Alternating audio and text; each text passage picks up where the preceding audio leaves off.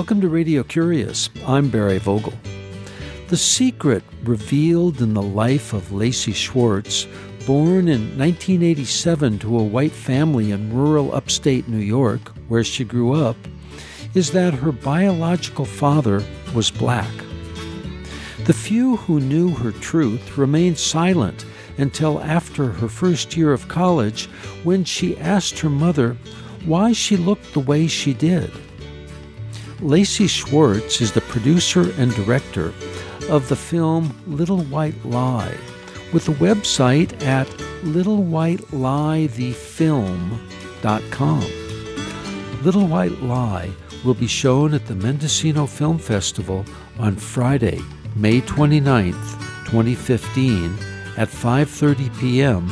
in the village of Mendocino, California. Lacey Schwartz and I visited by phone from her home near New York City on May 11, 2015.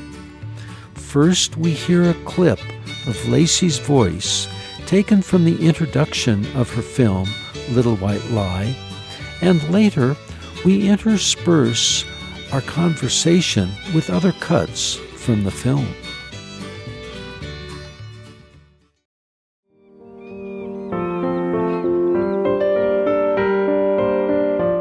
Come from a long line of New York Jews.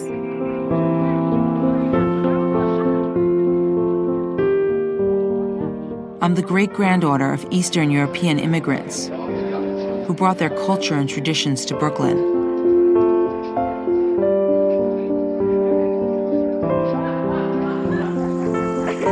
The daughter of a nice Jewish girl and a nice Jewish boy.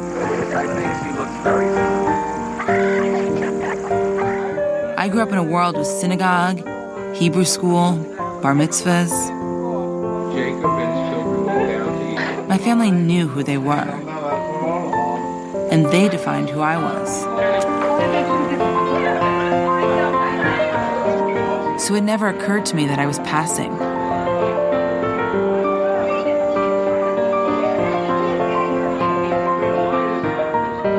I wasn't pretending to be something I wasn't.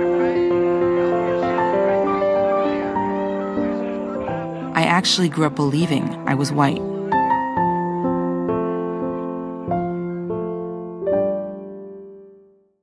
I did grow up being white, et cetera, et cetera. But it was even that in of itself was um, kind of it was almost like a racial neutrality more than it was about like I think with a lot of people that uh, whiteness is is not kind of overt. It's almost like the um, absence of blackness, really, the absence of, not the presence of something. So I think you know, for me, what you know, kind of it was more about like gaining a racial consciousness and awareness. What did you gain? Just being aware that some people were living in a racialized experience, that their race was ex- affecting not only how other people treated them, but their perspective, their history, their connection to other people. You know, that they actually lived a racialized experience. Did have you had that experience since that time? Um, did I did I have a racial? You know, it's interesting. I think that I probably was having a racialized experience to a certain degree because of the context of where I grew up. It was like we just didn't talk about race, so I was very aware of my difference. But it's almost like I didn't have the ter- the words to describe it. Yet, not talking about it, uh, the conclusion that I drew uh, from your film Little White Lie was that uh, many people in your family knew except you? Well, I think that, you know, one of the biggest themes in my film is about the power of denial. What I was interested in looking at was the anatomy of denial, kind of how, what makes up denial, and that there were different phases to it. Everybody kind of existed in their own timeline of that denial. So there were periods of time where something knew and I didn't know. But it's not necessarily that it was kind of like from day one everyone knew and I didn't know. In fact, I, I really believe. I mean, what I think. You know, the story of the, my great grandfather. Like, there were periods of time where my family really did. Even my mom. I mean, I think my mom's denial was the shortest of everyone. But even my mom, I think, kind of believed at certain points that my father was my father. When do you think that perception changed in your mother's mind? I mean, I think when I was really young. I don't. I don't have a specific date. I think uh, to the degree that she still had a relationship with my biological father. I think, as she says, that she, he uh, was kind of one of the first people to kind of say, you know, point it out to her. But I don't know exactly when. I mean, when I was fairly young, probably I, I have no idea, two, three, I don't know. So I remember in in uh, the film Little White Lie, your visits to New York City.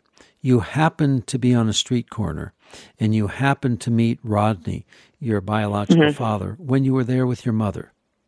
Mm-hmm. Did the repeated coincidence turn on some lights in your in your eyes? You know, I mean, if they did turn on lights, I think I turned them off pretty quickly. Again, that goes back to what I perceive as the power of denial. Is like you know, first and foremost, you see what you want to see, and I think obviously I learned that. You know, I learned how to be in denial from my family, but I think I too was in denial. You know, so I really do believe you can kind of pay attention to what you want to pay attention to. When, when you talk about being in denial, uh, Lacey Schwartz, what was your age at that time? I mean, I think my denial, though, as I said, there's different phases. So I think my denial ran until I really found out the truth at 18. You know, uh, uh, so to break down what I look at as the different phases is, um, you know, the first phase is like, you know, before you're lying to other people, you really lie to yourself. You convince yourself to believe what you want to believe. And I think that that happened with me. Um, and I think that that lasted really until my parents broke up. And then I think the next phase is when, you know, deep down you know the truth, but you're not willing to admit it to anybody else. And I think for me, that phase was from um, the time my parents split up until after I came home at the end of my freshman year of college and asked my mother why I looked the way I did. So that uh, question presented to her is part of the film.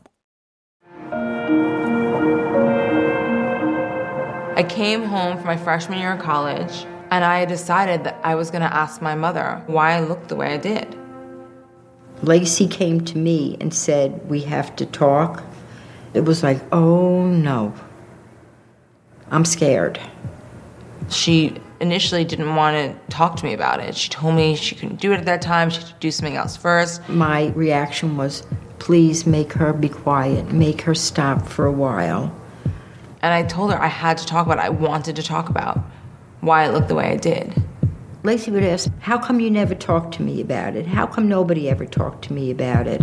And I said to her, Mom, you have to tell me. How come nobody saw that I was different? How come nobody thought enough to come to me and say, I know the truth. And for whatever reason, I decided that, that was the moment.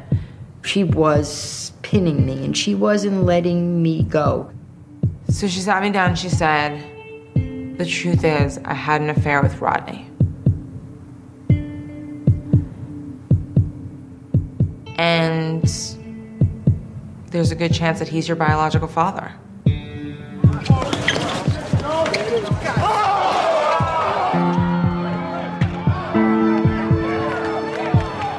I had known Rodney for as long as I can remember. My mom had met him when she was 21 and working at a city playground back in Brooklyn.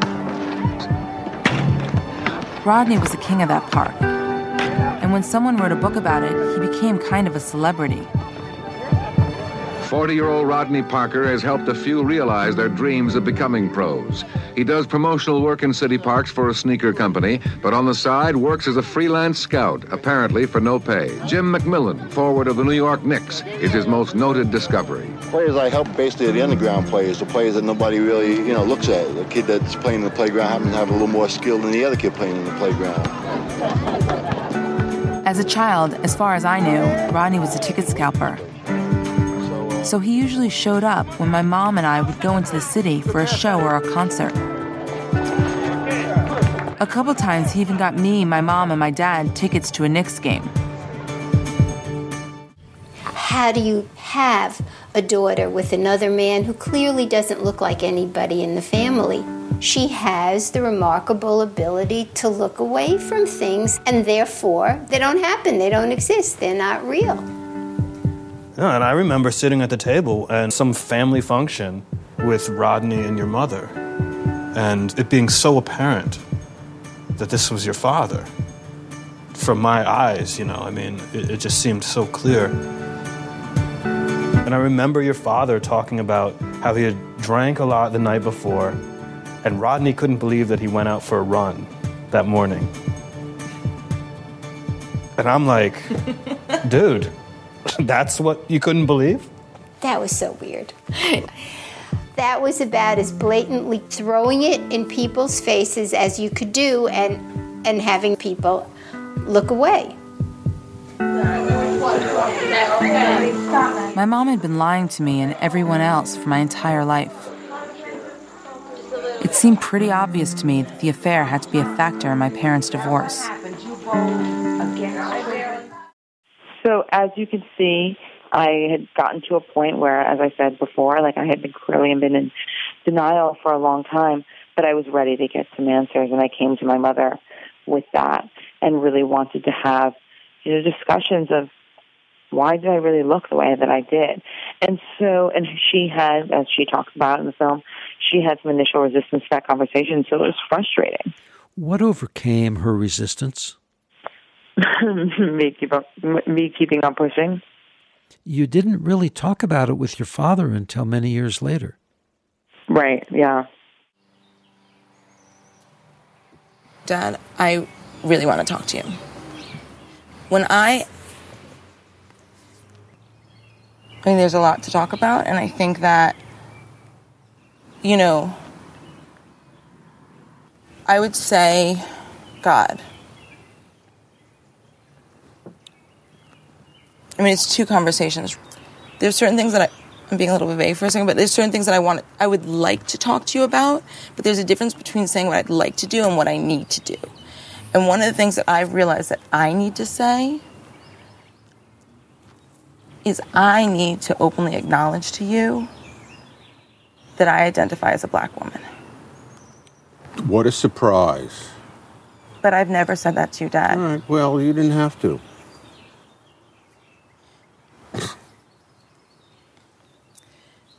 And the reason I, I see the books you read, I see the, the relationships you have, I see the music you like, I see the uh, the entertainment realm that appeals to you.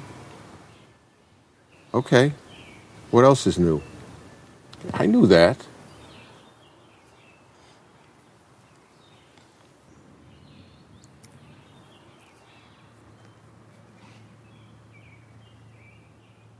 In the end, I just felt dismissed by him. Like he didn't, like maybe he was ashamed of me. Like he didn't want to,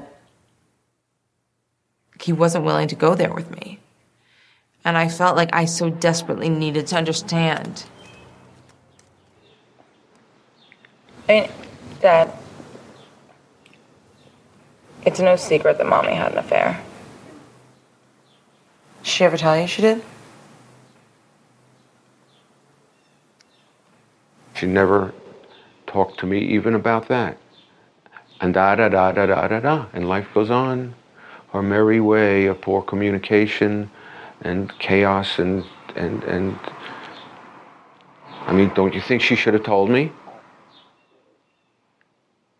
Yeah. But my question for you is, you know, once you and mommy got divorced, why did you never talk to me about not being my biological father? About what? About not being my biological father? Why because did you never it was talk mommy's, to me? mommy's business. I didn't have a clue, Lace. I would always tell people, oh yeah, my grandfather's Italian. Oh, Why Lacey looks like she does. And I believed it. I didn't tell you because I didn't know till you were age 16. Talk about betrayal. It's the ultimate. Cheat on your husband? Okay, that's pretty bad. Don't tell them that you're having somebody else's child for 16 years, or forever for that matter. She still hasn't told me, but we all know. I'm talking about the ultimate betrayal. Talk about the ultimate betrayal. Just think about that. At the time, I didn't talk to my father because I was really kind of afraid of his reaction and and didn't wasn't didn't feel completely prepared to do so yet. And so when I did end up, I mean, I mean that's pretty much what the film is largely about is the motivation to uncover these family secrets very much so with my father, but really with my whole family. I felt like I was being held back by it. Like I couldn't move forward with my own life. I couldn't start my own family. These are obviously, the you know I talk about this very much in the beginning of the film and throughout. Is feeling like I was being held back by not being able to talk about these issues with my entire family, but most specifically with my father. Reaching in, if I may, to the emotional and, and psychological uh, consequences of that conversation. Could you share those uh, with us? Your personal insights in, in your relationship with your father? Um, the consequences, well, I mean, I think that, you know, I think because I'm through the process, and that's very, it's, it's hard for me to, you know, the, the process was the process, and I think that more than anything, I had a lot of anxiety about having those conversations, as I just said, and it was what held me back from doing so for a long time. And I had really built those conversations up in my head as very scary and very afraid of what the outcome might be. And um, I'll say this now, having gone through them, and again, that's very much what this film follows, is that is the process of doing that is I'm not going to say the conversations were easy for me or probably for him either, but I do think that they were easier than I ever anticipated them being. Like I had built them up in my head to be much more difficult than than they were. And you know, now them having been had and it all being kind of we've we've gone past it, I think that it's been incredibly positive because I was carrying, as I said, I was carrying so much anxiety around for so long about it that it's allowed us to connect without that anxiety being present. Had you ever considered how your childhood would have been if the knowledge of who your biological father had been revealed much earlier in your life? Yeah, I've, I've certainly, you know, to a certain degree, it's the question has crossed my mind. But generally speaking, and I get a lot of questions about like kind of hypotheticals of like, what if this had been? How would your life have been? But I think a big part of my story and many other people's stories as well is kind of about accepting your story for what it is. You know, not kind of this like could have, should have, would have hypothetical, but really just being okay with what it is when it is. And so, generally speaking, I the answer is I, it's the question has crossed my mind, but I haven't really engaged it. In this edition of Radio Curious, we're visiting with Lacey Schwartz, the producer and director of a film about her life growing up and realizing that she looked a little different from some of her other family members. And when she was 18, she obtained the truth from her mother that uh, her father, a white man, was not her biological father, who was a black man. You're listening to Radio Curious. I'm Barry Vogel. Lacey, I understand now that you have twins. Yes. And how are they being raised in the in the concept of your experience? A Jewish woman uh, retaining the name Schwartz, which means black, and your experience being half black, half white. My kids are being raised to be who they are. I mean, I, my husband is black; he's not Jewish, um, black American. You know, I, they're being raised to know who they are completely and totally. My husband's not particularly religious, but his parents are, and so we are raising them to be Jewish and know know their you know Jewish identity, but also to know the other parts of themselves as well. And I think that you know, for me, it's really about having conversations. It's not about painting an overly idealized you know portrait of the world to my children. It's more about you know raising them to know who they are, to be confident, but also to not shelter them from things. So, in not sheltering them, in this uh, time, 2014, 2015, a lot of attention is being brought, particularly in the relationship of police to young black men. Mm-hmm. Is that something that you address or may be addressing in the future with your children? Yeah, of course. I mean, I think it's uh, it's hard for me to imagine. I think every parent of black male children feels like they would be doing their children a disservice if they weren't in 2015. My kids are super young, so who knows, you know. But I think that as my kids get older, that I'd be doing disservice them to not be teaching them how to act if they are pulled over while driving or stopped when walking down the street or approached in any way by a police officer. So, in the stories online about your movie, Little White Lie, you say that the problem is that we live in a segregated society, and the issue is the solution. Open and honest conversation about the fact that we live in a segregated society. And that's a lot of what we're currently doing uh, here at Radio Curious. Mm-hmm.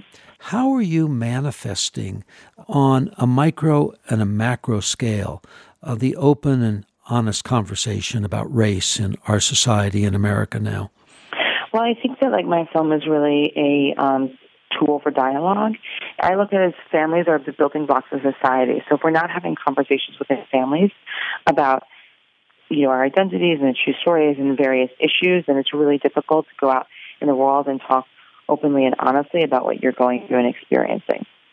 And it's not just families; it's also you know in particular families, but really in, in intimate spaces. So the film I look at is is what I'm doing in the film is I'm modeling the process of having those conversations, the struggle to do so, but then the reward for doing so. And so I really look at it as the film can be used as a tool of like, here's an example of how you can do this. You can ponder the process, and then you can, you know, and then you can um, can use it to have the to have conversations that you need to have.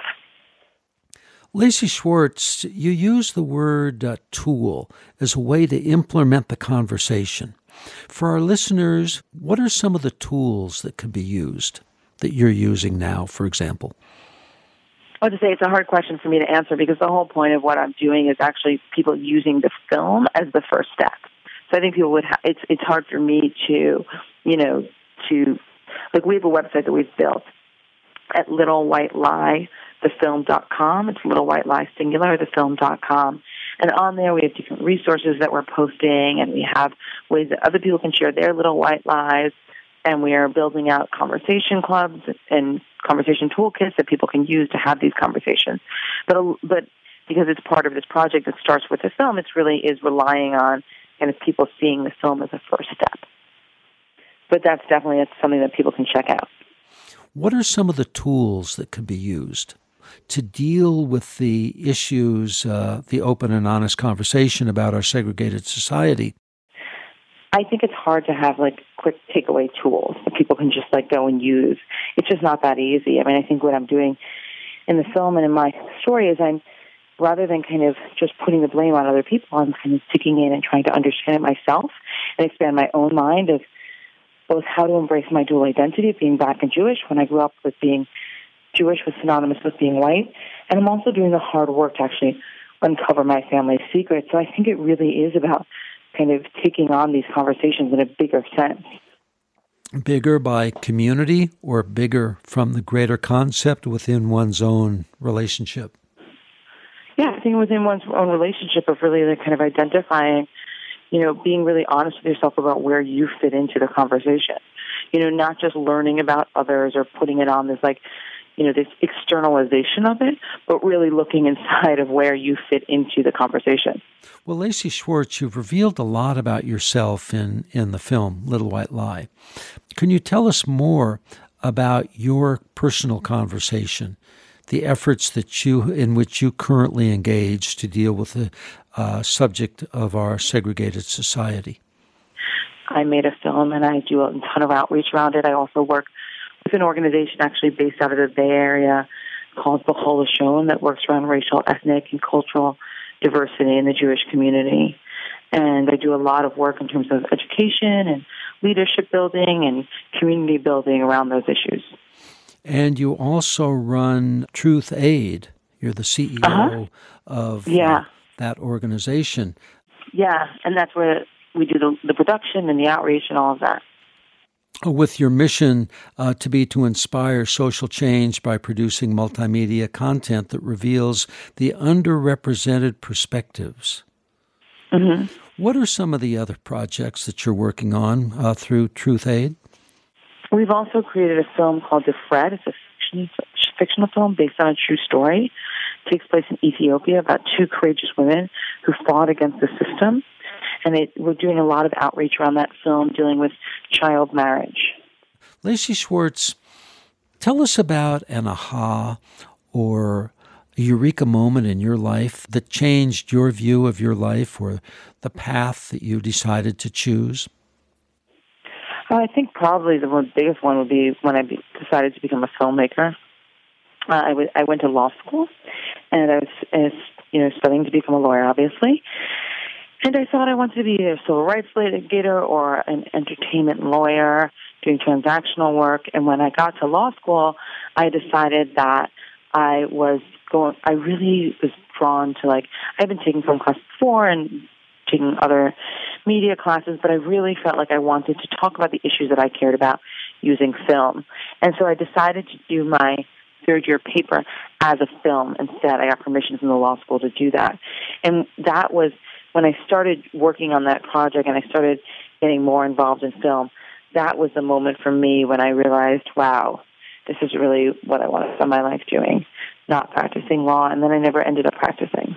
Maybe you just answered the next question, which is what would you like to do with the rest of your one precious life? Um, you know, I'm I'm kind of I'm going pretty hard into what I want to do right now. Um, you know, I want to. I look at myself as a storyteller and somebody who uses all different forms of media, both written and you know, speaking and all sorts of different things to inspire people to think about issues, make change, have conversation. And so, what I'm doing right now is what I want to, at least at this point, continue with. And finally, Lacey Schwartz, is there a film or a book that you could recommend to our listeners? Well, I will say that our next project is um, a documentary series based on a book called How It Feels to Be Free. And it's about female, black female performers during the civil rights movement and how they were activists both on and off the stage and screen. And we want to use this project to have conversations about, you know, the images of black women even today and the history of it and how it's progressed and how it hasn't progressed. Uh, so that is a book that we've optioned and we're going to do a documentary. So I guess I could recommend that book as a book that people should check out and then stay tuned for our next project. How It Feels to Be Free, and mm-hmm. the author is? Ruth Feldstein. Well, Lacey Schwartz, I want to thank you very much for being with us on Radio Curious. Thank you for having me. I really appreciate it.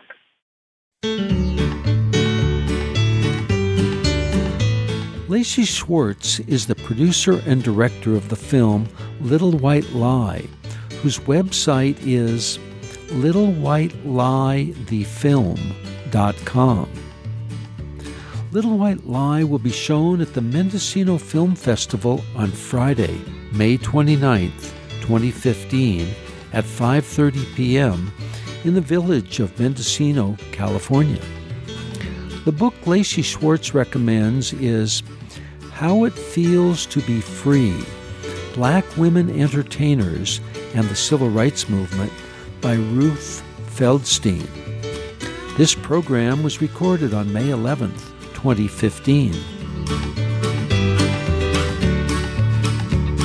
There are over 500 editions of Radio Curious on our website, radiocurious.org. They're free to listen, download, and share as you wish. The email address is curious at radiocurious.org or snail mail at 280 North Oak Street, Ukiah. That's U K I A H, California, 95482. And the phone is 707 462 6541. Christina Aanestad is the assistant producer, and I'm host and producer Barry Vogel. Thank you for listening.